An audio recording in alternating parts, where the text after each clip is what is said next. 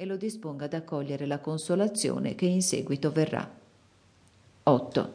Chi propone gli esercizi, secondo le esigenze che avverte nell'esercitante in fatto di desolazioni e di astuzie del demonio oppure di consolazioni, potrà spiegargli le regole della prima e della seconda settimana, che servono appunto a conoscere i diversi spiriti. 9. Si deve tener presente che quando l'esercitante che sta facendo gli esercizi della prima settimana non è esperto nella vita spirituale, può essere tentato in modo grossolano e palese, per esempio provando diverse difficoltà a progredire nel servizio di Dio nostro Signore, come disagio, rispetto umano, ansia per l'onore mondano e così via. In questo caso, chi propone gli esercizi non gli spieghi le regole sui diversi spiriti proprie della seconda settimana Infatti, come gli possono giovare le regole della prima settimana, così lo disorienterebbero quelle della seconda, trattandosi di materia troppo difficile ed elevata perché possa capirla. 10. Chi propone gli esercizi, quando avverte che l'esercitante è combattuto e tentato sotto l'apparenza di bene, proprio allora deve spiegargli le regole già accennate della seconda settimana. Di solito, infatti, il nemico della natura umana tenta più spesso sotto apparenza di bene uno che si esercita nella vita illuminativa corrispondente agli esercizi della seconda settimana, e non tanto uno che si esercita nella vita purgativa corrispondente agli esercizi della prima settimana. 11.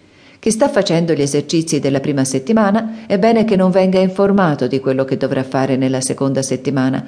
Si impegni invece nella prima per raggiungere quello che cerca, come se nella seconda non sperasse di trovare nulla di buono. 12.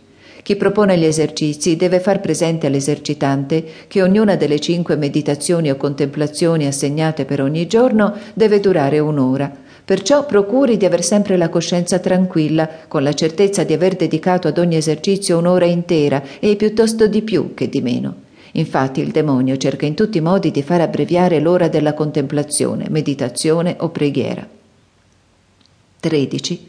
Così pure si deve tener presente che nel tempo della consolazione è facile e non gravoso perseverare per un'ora intera, invece nel tempo della desolazione è molto difficile arrivare sino alla fine. Perciò l'esercitante, per reagire alla desolazione e vincere le tentazioni, deve sempre trattenersi un po' più di un'ora intera. Così si abitua non solo a resistere al demonio, ma anche a sconfiggerlo. 14.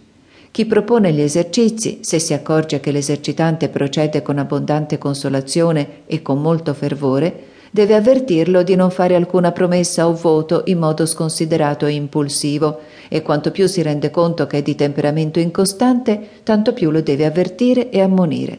È lecito infatti esortare un altro ad entrare in un ordine religioso dove si fa voto di obbedienza, povertà e castità, ed è vero che l'opera buona fatta con voto è più meritoria di quella fatta senza voto, tuttavia bisogna considerare attentamente la condizione particolare della persona e l'aiuto o la difficoltà che potrà trovare nel mantenere l'impegno che intende assumere. 15. Chi propone gli esercizi non deve esortare l'esercitante alla povertà o a farne promessa, piuttosto che al contrario, né deve indurlo a uno stato o a un modo di vita piuttosto che a un altro. Infatti, fuori degli esercizi è lecito e meritorio esortare tutti quelli che probabilmente ne hanno le attitudini a scegliere la castità, il celibato, la vita consacrata e ogni stato di perfezione evangelica. Invece, durante gli esercizi spirituali nei quali si ricerca la volontà di Dio, è più opportuno e molto meglio che sia lo stesso Creatore e Signore a comunicarsi all'anima devota, attirandola al suo amore e alla sua lode e disponendola alla via nella quale potrà meglio servirlo in futuro.